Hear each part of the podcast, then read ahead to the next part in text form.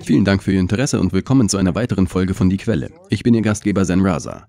Heute spreche ich mit Professor Peter Kasnick, Geschichtsprofessor und Direktor des Nuclear Studies Institute an der American University. Professor Kasnick ist auch Autor zahlreicher Bücher, unter anderem von Amerikas ungeschriebene Geschichte. Er verfasste dieses Buch zusammen mit dem Filmregisseur und Hollywood-Produzenten Oliver Stone. Peter, willkommen zurück. Ich freue mich hier zu sein, Zen. Ich wünschte allerdings, die Welt wäre in besserer Verfassung.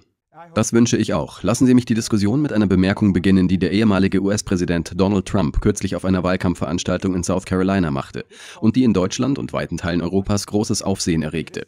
In dieser Bemerkung äußerte Trump, dass er im Falle seiner Rückkehr ins Weiße Haus die NATO-Mitglieder nicht unterstützen werde, wenn sie ihre Verteidigungsziele nicht einhalten und dass er Russland sogar ermutigen werde, diese anzugreifen. Die NATO-Mitglieder treffen sich derzeit in Brüssel und laut Generalsekretär Jens Stoltenberg werden 18 von 31 NATO-Mitgliedern in diesem Jahr das militärische Ziel von 2% erreichen. Eine Rekordzahl und eine sechsfache Steigerung gegenüber 2014. Er betonte auch, dass die europäischen Mitglieder die NATO nicht allein verteidigen können, da 80% des Budgets aus Nordamerika stammt. Dies geschieht zu einer Zeit, in der die NATO ihre größte Militärübung in Europa seit dem Kalten Krieg durchführt, die unter dem Namen Steadfast Defender 2024 bekannt ist und bis zum 31. Mai andauern wird wird. Rund 90.000 Soldaten aus 31 NATO-Ländern nehmen an dieser Übung teil, die auch Marine-, Luft- und Bodenmanöver in weiten Teilen Europas umfasst. In Deutschland ist in weiten Teilen der Presse eine weitere Debatte über die Frage entbrannt, ob Deutschland oder Europa als Ganzes eine eigene Atombombe entwickeln sollte. Nach Angaben der deutschen Presseagentur wird die deutsche Regierung in diesem Jahr eine Rekordsumme von 73 Milliarden Euro für ihre militärische Verteidigung ausgeben. All dies geschieht vor dem Hintergrund der Rezession in der deutschen Wirtschaft und der Umsetzung harter Sparmaßnahmen, die zu massiver Unzufriedenheit und Protesten im Verkehrssektor und in der Landwirtschaft führen. Deutschland hat außerdem sein Wirtschaftswachstum für 2024 von 1,3 Prozent auf 0,3 Prozent korrigiert, während die russische Wirtschaft 2023 ein Wachstum von 3,6 Prozent verzeichnete und auch 2024 weiter wachsen dürfte. Wie bewerten Sie diese Entwicklungen, insbesondere Trumps Äußerungen, die Militarisierung Europas und die Aushöhlung des sozialen Auffangnetzes hierzulande? Well, Zane, I think you're safe for the time being.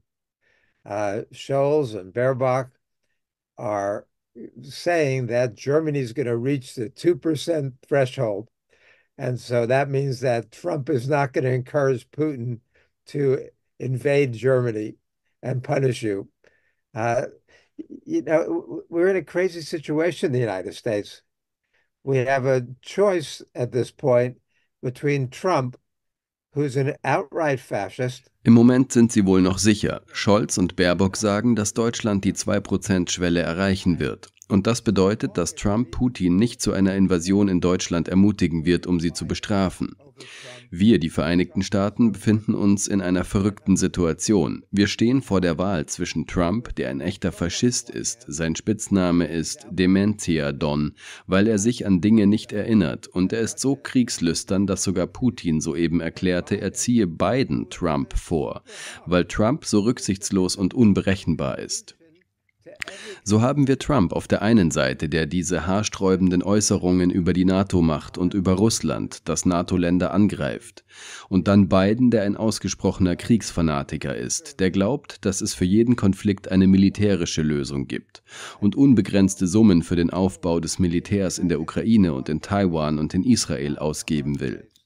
Die Vereinigten Staaten befinden sich also in einer Zwickmühle zwischen einem faschistischen Kriegstreiberpräsidenten, der die Vereinigten Staaten in gewisser Weise zurücknehmen will, und jemandem, der einen neuen Kalten Krieg anzetteln will.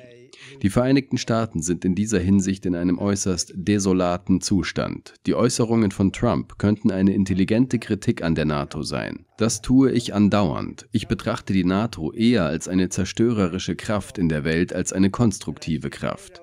Aber Putin aufzufordern, NATO-Mitglieder anzugreifen, weil sie die 2%-Schwelle nicht erreichen, ist Wahnsinn und ist einfach so unverantwortlich, so leichtsinnig, so unbedacht, dass niemand das aussprechen würde. 2% threshold is madness. I mean, it's simply so irresponsible, so reckless, so thoughtless uh, that nobody would say that. What we need is a new global architecture that will ensure everybody's safety and security, uh, and that will obviate the need for NATO Wir benötigen eine neue globale Architektur, die die Sicherheit aller gewährleistet und die NATO und diese Art der Polarisierung, die derzeit stattfindet, überflüssig macht. Aber das ist nicht das, worüber Trump spricht. Und die USA sollten sich in der Welt engagieren. Die Vereinigten Staaten sollten eine Kraft für Frieden, Wohlstand, Fortschritt und globale Entwicklung sein. Aber das ist nicht das, was die Trump-Anhänger fordern. Die Trump-Anhänger fordern eine neue Art von Isolationismus. Sie ziehen die Grenzen immer enger, militarisieren die Grenzen der Vereinigten Staaten, kürzen das Sicherheitsnetz und die Sozialprogramme und senken die Steuern für die Wohlhabenden. Sie haben eine ganz andere Vision, als ich sie mir vorstelle. Das Problem ist also, dass die einzigen Kräfte oder die bedeutendsten Kräfte, die sich dem Bestreben der USA widersetzen, diesen Militarismus in der Welt zu entfesseln, die Rechten in den Vereinigten Staaten sind, die Trump-Anhänger. In der Vergangenheit war dies die Position des linken Flügels in den Vereinigten Staaten. Aber wir erleben diese bizarre Umkehrung, bei der die Republikaner, von denen einige immer noch traditionelle Kriegshetzer sind und wollen, dass die Vereinigten Staaten die dominierende Kraft in der Welt sind, aber eine wachsende Mehrheit der Republikaner sind jetzt Trumpisten, die alles beklatschen, was dieser Verrückte sagt. Und wirklich, die Reaktion auf Trumps Aufruf an Putin, die Europäer anzugreifen, welche ihren gerechten Anteil nicht entrichten, wurde mit Beifall aufgenommen. Und die Lindsey Grahams dieser Welt und die anderen, die normalerweise diese Kriegshetzer verkörpern, haben sich zum großen Teil angeschlossen. Gleichzeitig sind die Demokraten, die eigentlich die Partei des Friedens, der Vernunft und der Diplomatie waren, diejenigen, die jetzt auf diese großen Verteidigungsausgaben drängen.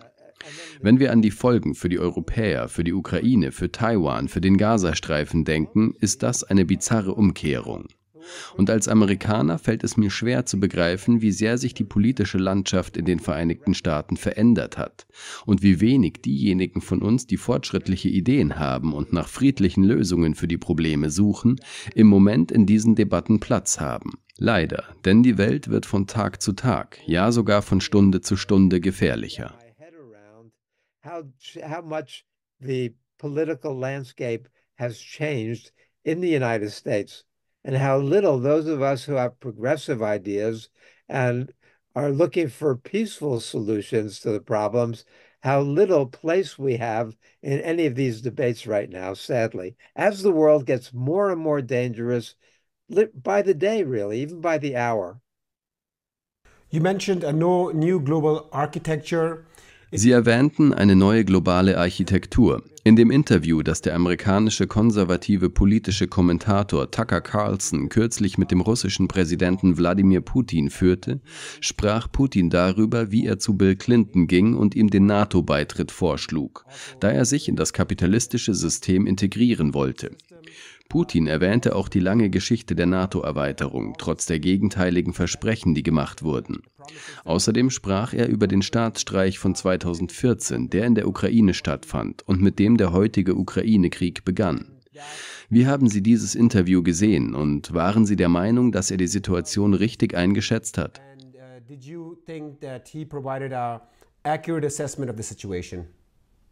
Well, he started off with a half hour history lesson, uh, all of his complaints about Ukraine being a sovereign country. I mean, give it up already. Er begann mit einer halbstündigen Geschichtsstunde, in der er sich über die Ukraine als souveränes Land beklagte. Ich meine, es reicht. Die Ukraine mag historisch mit Russland verbunden sein, aber diese Besessenheit Putins, die Ukraine sei ein illegitimes Land, führt zu nichts und ist kein Grund für eine Invasion. Es gibt eine Menge Dinge, die Putin gesagt hat. Er hat viele Äußerungen gemacht, die ich als legitime nationale Sicherheitsbedenken und Beschwerden über die Art und Weise, wie Russland seit 1990 behandelt wird, ansehe. Ich teile viele dieser Bedenken, aber damit eine Invasion in ein anderes Land zu rechtfertigen, ist nicht akzeptabel. As Putin himself acknowledged, the France, Germany and others were opposed wie Putin selbst einräumte, waren Frankreich, Deutschland und andere gegen einen NATO-Beitritt der Ukraine. Auch wenn George W. Bush und andere Kriegstreiber über die Bedeutung eines NATO-Beitritts der Ukraine gesprochen haben, wird es dazu nicht kommen. Und viele der russischen Begründungen für die Invasion sind ebenfalls fadenscheinig. Davon abgesehen war die Invasion zwar nicht gerechtfertigt, aber auch nicht unprovoziert, wie ich meine. Und es wurde durch genau das provoziert, wovon Sie sprechen, die NATO-Erweiterung. Sie gaben Gorbatschow 1990 zwar mündliche Zusicherungen, aber Gorbatschow bekam sie nie schriftlich. Und noch vor 1990 plante die NATO eine Erweiterung. Dazu kam es allerdings erst 1998, als die Tschechoslowakei, Ungarn und Polen der NATO beitraten. Aber die Saat wurde schon viel früher gesät, ohne Rücksicht auf die Interessen Russlands. Aber sie dachten, dass Russland zu diesem Zeitpunkt so schwach war, dass sie ihm einen Tritt verpassen konnten und Russland nicht in der Lage sein würde, darauf zu reagieren. Amerikanische Außenpolitik-Experten, die George Cannons und andere warnten, dass dies möglicherweise zu einem Krieg führen würde, falls die Vereinigten Staaten die NATO-Erweiterung fortsetzen würden. Die Vereinigten Staaten taten dies und die Europäer folgten im Jahr 2003.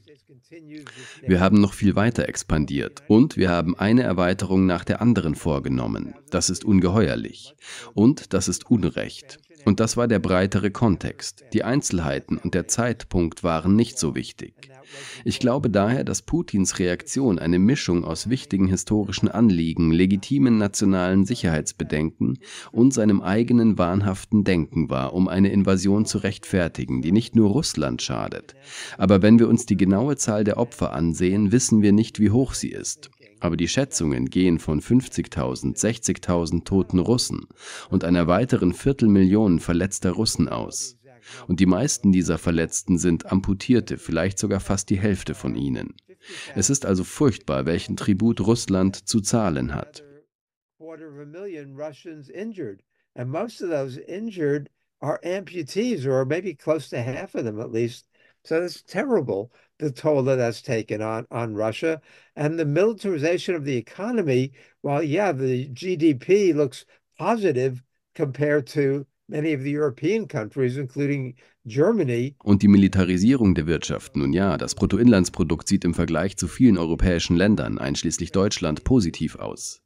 Was das reale Wachstum angeht, das die Menschen benötigen, so führen diese Militärausgaben nicht zu einer Anhebung des Lebensstandards der Menschen und zu einer Verbesserung des Sicherheitsnetzes, also zu Dingen, die die Menschen wirklich brauchen. Die Konsequenzen bekommen wir allerdings jetzt zu spüren, denn der Plan des Westens, die russische Wirtschaft zu zerstören, sie aus dem SWIFT-Bankensystem auszuschließen und all diese Sanktionen zu verhängen, ist nach hinten losgegangen. Und wem schadet das? Deutschland, das von den russischen Energielieferungen abgeschnitten ist. Aber jetzt wurde nicht nur bekannt gegeben, dass sich Deutschland in einer Rezession befindet, sondern auch das Vereinigte Königreich. Japan befindet sich in einer Rezession. Diese Politik, die darauf abzielte, die russische Wirtschaft zu zerstören, hat sich auf viele der engsten Verbündeten der Vereinigten Staaten noch katastrophaler ausgewirkt. to undermine the Russian war machine, it's not working.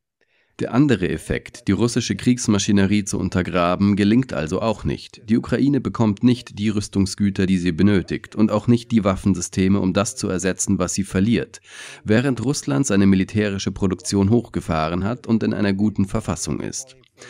Biden fordert also von den Vereinigten Staaten diese 95 Milliarden Dollar, mehr als 60 Milliarden Dollar für die Ukraine, weitere 14 Milliarden für Israel, 5 Milliarden für Taiwan und mehr für andere Teile Asiens. Aber in derselben Rede, in der er das Zögern der Republikaner anprangerte, sagte er, dass die Republikaner sich der Verantwortung stellen und handeln müssen. Er sagte, und sehen Sie es sich genauer an, all dieses Geld wird in den Vereinigten Staaten ausgegeben. Es wird in Arizona ausgegeben, es wird in New Hampshire ausgegeben. Was will er damit sagen? Er sagt, dass dies ein Schwindelgeschäft für die US-Händler des Todes ist. Die Kriegsproduzenten, die Militärproduzenten, das sind die, die wirklich von diesen Kriegen profitieren. Jeder getötete Mensch, jede Waffe, die abgefeuert wird, jede Bombe, die abgeworfen wird, macht einen dieser Mistkerle noch reicher. Und sie profitieren davon. Das ist ein großer Teil der Motivation. Und darüber wird nicht wirklich gesprochen. Selbst wenn Biden das ausspricht, hat es nicht die Wirkung, die es haben sollte. Es wird nicht hervorgehoben, es wird nicht darüber gesprochen. Damals, in den 30er Jahren, gab es in den Vereinigten Staaten Anhörungen im Kongress, um alle Profite im Kriegsfall zu unterbinden, um 99 Prozent der Gewinne zu besteuern, die an die Kriegsindustrie gehen. Man nannte sie Händler des Todes, und die Leute sprachen über den Ersten Weltkrieg und wie diese Bastarde mit dem Töten im Ersten Weltkrieg ein Vermögen gemacht haben. Wir hören das heute nicht mehr, aber das ist wirklich ein großer Teil des Subtextes dessen, was hier vor sich geht. It's not the only thing. We still have hegemony. We still have the Western desire to destroy and weaken Russia. We still have Russia's own imperialistic tendencies. So a lot going on, but that's not the discourse that we hear. Das ist nicht das Einzige. Wir haben immer noch die Hegemonie. Wir haben immer noch den Wunsch des Westens, Russland zu zerstören und zu schwächen. Wir haben immer noch Russlands eigene imperialistische Tendenzen. Es gibt eine Menge zu tun. Aber das ist nicht der Diskurs, den wir hören, jedenfalls nicht in den Vereinigten Staaten. Das Interview mit Tucker Carlson erwies sich als durchwachsen. Es wurde von der Mitte und der Linken in den Vereinigten Staaten sofort als ein Ventil für russische Propaganda abgelehnt. Und wie wurde Tucker Carlson genannt? Hillary Clinton nennt ihn einen nützlichen Idioten. Aber Hillary Clinton ist eine nutzlose Kriegstreiberin. Ich bin lieber ein nützlicher Idiot als ein nutzloser Kriegstreiber. Und dann nennt ihn Kinzinger, Adam Kinzinger, einen Verräter. Tucker Carlson ist nicht mein Lieblingsmensch. Ich halte seine Ideen oft für sehr gefährlich, wie seine große Ersatztheorie, wirklich schreckliche Ideen, die manchmal an Faschismus grenzen. Aber manchmal hat er in vielen dieser Fragen recht und er bemühte sich, etwas zu tun, was getan werden muss. Denn wann immer Putin gehört wird, geschieht dies durch einen Filter und ein Prisma, das ihn dämonisiert. Diejenigen, die einige seiner Aussagen für sinnvoll halten, kommen in den amerikanischen Medien nicht zu Wort. Und so sieht man auf CNN und MSNBC einen Admiral, einen General, einen außenpolitischen Falken, eine Person des Establishments nach der anderen. Aber jeder, der Kritik übt, kommt in den amerikanischen Leitmedien nicht zu Wort. Was soll ich also von ihm halten? Ich mag Carlson nicht und ich wünschte, Putin wäre klug und mutig genug gewesen, das Interview mit Christiane Amanpour zu machen. Oliver und ich waren in ihrer Sendung. Sie ist nicht so tough. Und wenn man sich gegen sie behauptet, kann man seine Argumente vorbringen. Hätte er es mit ihr getan, wäre es in den Vereinigten Staaten zu hören gewesen und wäre viel ernster genommen worden. Selbst sein Aufruf zu Verhandlungen, der richtig ist und den wir alle, die wir fortschrittlich eingestellt sind, für eine Waffenruhe unterstützen. Wir müssen uns hinsetzen und verhandeln, denn die Situation ist nicht nur für die Russen, sondern auch für die Ukrainer und für die gesamte Weltbevölkerung eine Katastrophe. For not only the Russians, but the Ukrainians and for the entire world population. Uh, and, and this militarization that you're talking about in Europe is not in the interest of the Europeans, but we see this coming out everywhere. So the Estonian intelligence services Und diese Militarisierung, von der Sie in Europa sprechen, ist nicht im Interesse der Europäer.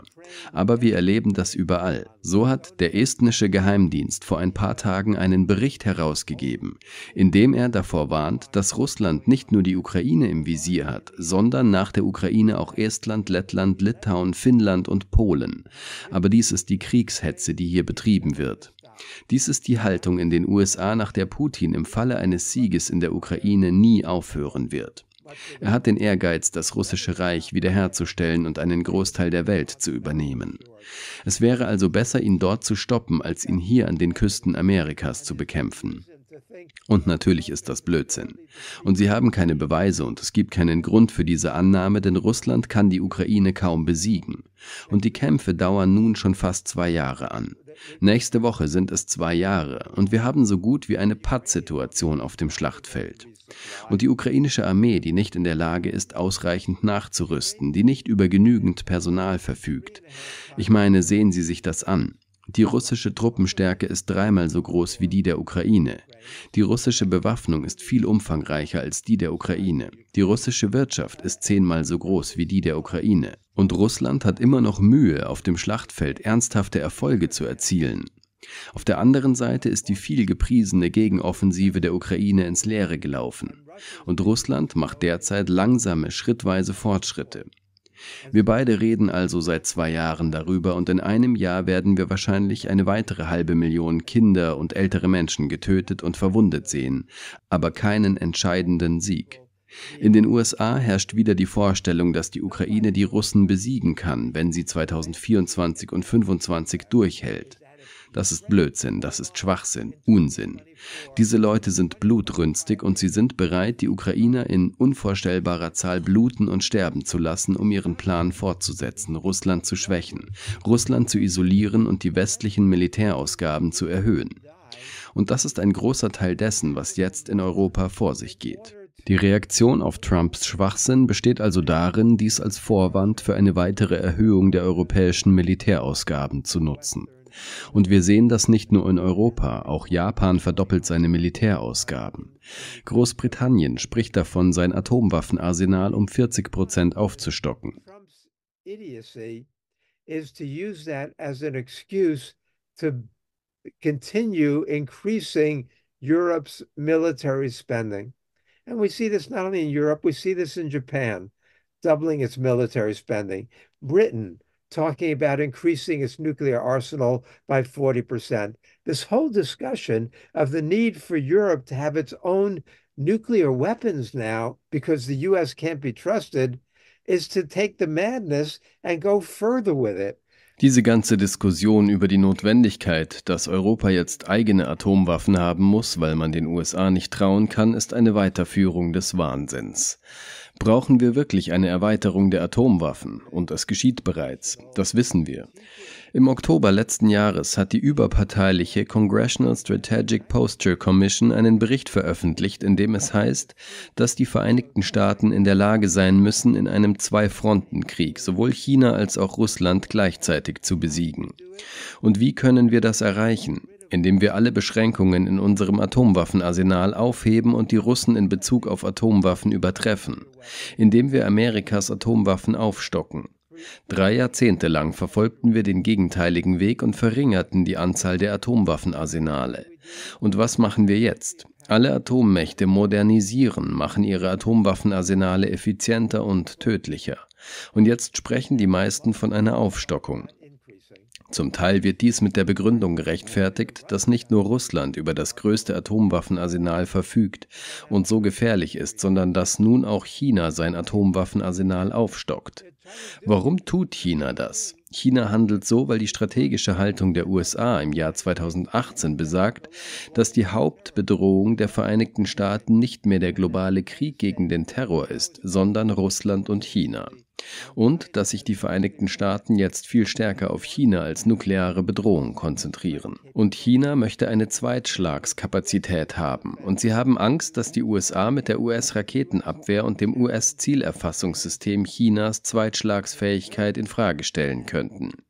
Deshalb hat China sein Atomwaffenarsenal von 200 auf, manche sagen 500 aufgestockt. Bis 2030 sollen es 1000 sein, bis zum Jahr 2035 1500. Was bedeutet das also? Dass China nun zu den Vereinigten Staaten und Russland als die Länder aufschließen will, die das Leben auf dem Planeten effektiv beenden könnten. Xi Jinping ist neidisch. Helen Caldicott prägte vor Jahren den Ausdruck Raketenneid, eine Anspielung auf Freuds Penisneid. Und es scheint, dass Xi Jinping jetzt neidisch auf Biden und Putin blickt und angesichts ihrer Fähigkeit, alle Menschen auf dem Planeten zu töten. Wir bewegen uns in die falsche Richtung. Wir haben es überall mit Verrückten zu tun. Die Europäer wollen jetzt mitspielen, zumindest einige von ihnen.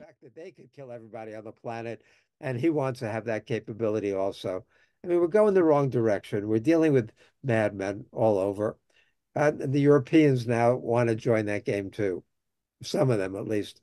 You mentioned China. Sie erwähnten China. Der langjährige US-Beamte und extreme China-Kriegstreiber Kurt Campbell wurde zur Nummer zwei im Außenministerium ernannt. Darüber hinaus werden die USA fünf ihrer elf Flugzeugträger im Pazifik einsetzen. Wie wird China in Anbetracht dieser Entwicklungen Ihrer Meinung nach auf diese Entwicklungen reagieren? Well, China is already, as I was saying, is viewing them quite ominously. Uh, to the many American planners, Ukraine is a distraction. And Wie ich bereits sagte, betrachtet China die beiden Länder bereits mit großem Unbehagen. Für die vielen amerikanischen Planungsexperten ist die Ukraine eine Ablenkung. Und Israel ist jetzt eine noch größere Ablenkung. Denn das eigentliche Ziel war die Bekämpfung Chinas, wie sogar Putin kürzlich sagte. Die Amerikaner sind nicht so sehr um Russland besorgt. Es ist China, um das sie sich Sorgen machen. Denn nach bestimmten Maßstäben hat die chinesische Wirtschaft die amerikanische Wirtschaft bereits überholt. Und fast alle Experten sind der Meinung, dass China bis zum Ende dieses Jahrzehnts die USA bei der Produktion überholt haben wird. Gemessen am Bruttoinlandsprodukt sind sie noch nicht vergleichbar, aber in Bezug auf die Gesamtproduktionskapazität schon. Und als die Vereinigten Staaten in den 1890er Jahren zum weltweit führenden Industrieproduzenten wurden, wie haben die USA darauf reagiert? Mit dem Spanisch-Amerikanischen Krieg und der Niederschlagung der Aguinaldo-Rebellion auf den Philippinen. Die Vereinigten Staaten wurden von einer demokratischen Kraft auf der Weltbühne zur führenden konterrevolutionären Kraft im Weltgeschehen. Und jetzt ist China in einer Position, in der es in gewisser Weise seine Muskeln spielen lässt und sagt, dass es nach einem Jahrhundert der Demütigung seinen Platz auf der Weltbühne einnehmen will. Aber die Amerikaner, wir haben darüber gesprochen, dass Biden mit 18, jetzt 17 Spitzenbeamten des Center for New American Security an die Macht kam. Das Center for American Security wurde vor ein paar Jahren von Kurt Campbell und Michelle Flournoy gegründet und Kurt Campbell ist der führende China-Kriegstreiber. Die Leute um Biden sind noch größere China-Kriegstreiber, als sie Russland-Kriegstreiber sind. Denn sie wissen, dass China die wahre Bedrohung darstellt, auch wenn Russland die nukleare Bedrohung darstellt. Die Ernennung von Kurt Campbell zur Nummer zwei im Außenministerium ist also ein klares Signal, dass der führende China-Kriegshetzer nun die Nummer zwei hinter Anthony Blinken ist. It used to be Wendy Sherman.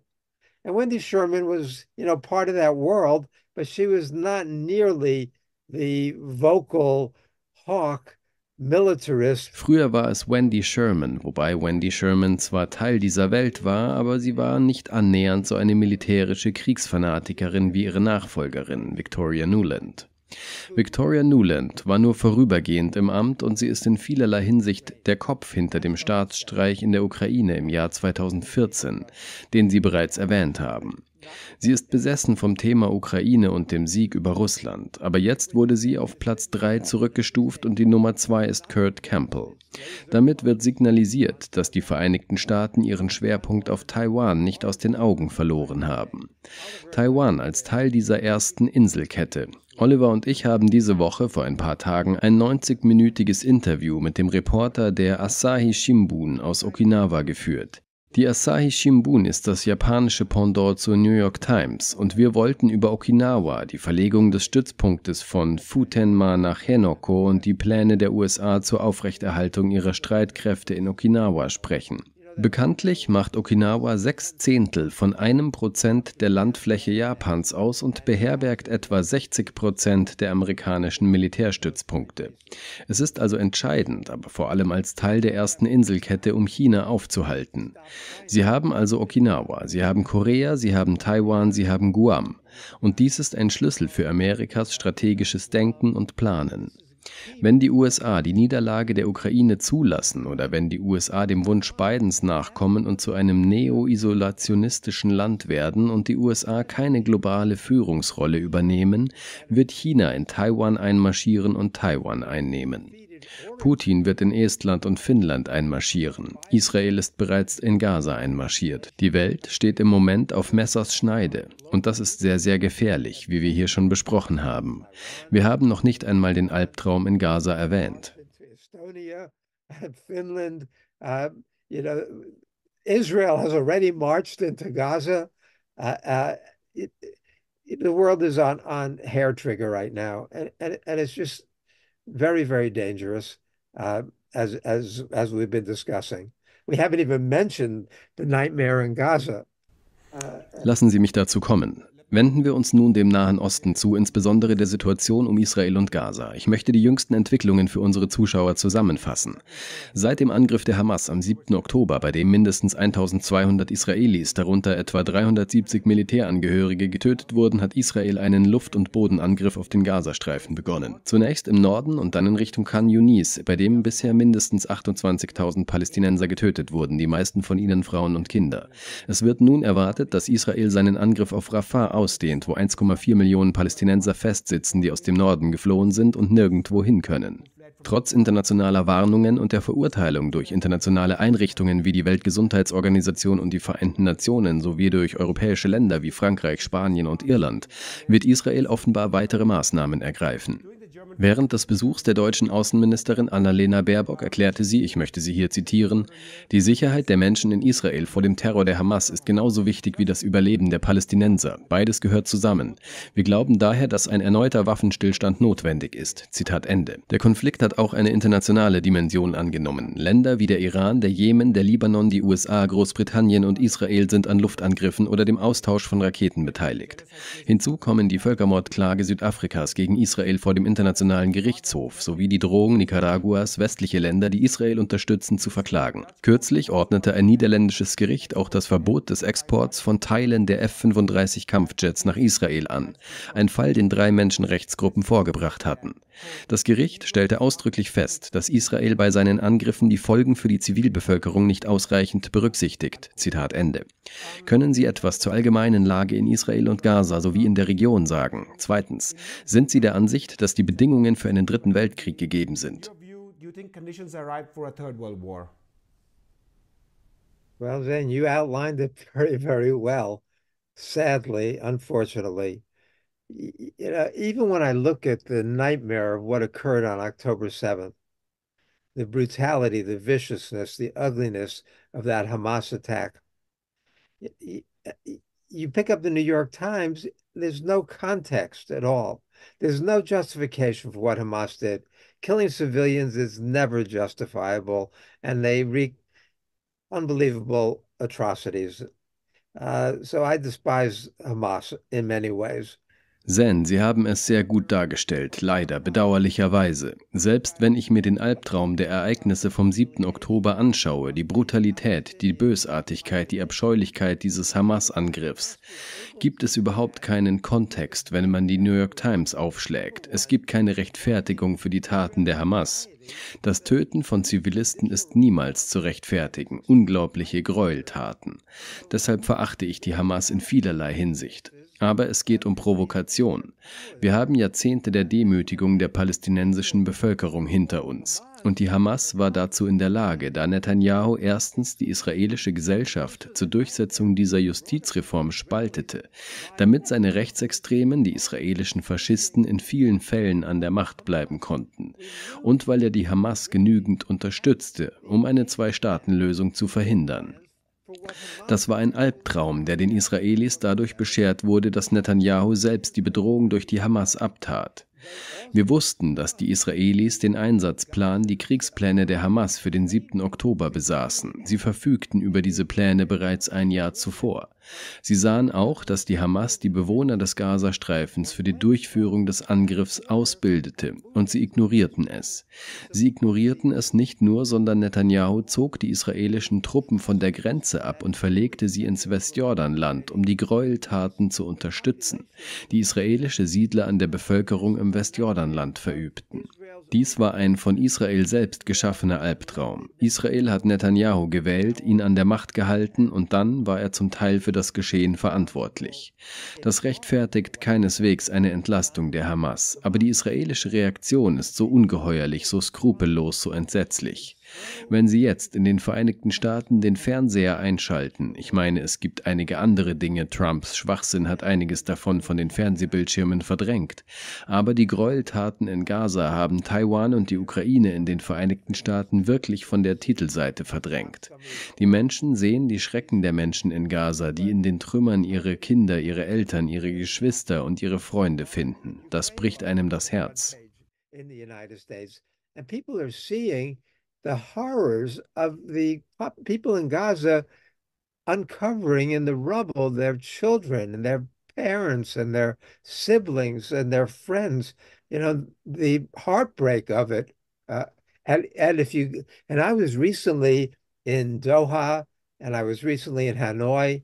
Ich war kürzlich in Doha und in Hanoi und die Bilder dort sind noch extremer, expliziter, anschaulicher und herzzerreißender als jene, die wir in den Vereinigten Staaten gesehen haben. Infolgedessen hat sich die amerikanische Bevölkerung über die Unterstützung der USA für Israel echauffiert.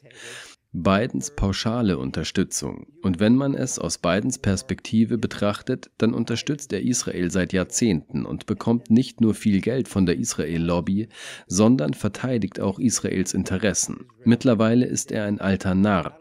Er sagt, dass Trump eine Bedrohung für die amerikanische Demokratie darstellt. Er wird die Verfassung umstürzen.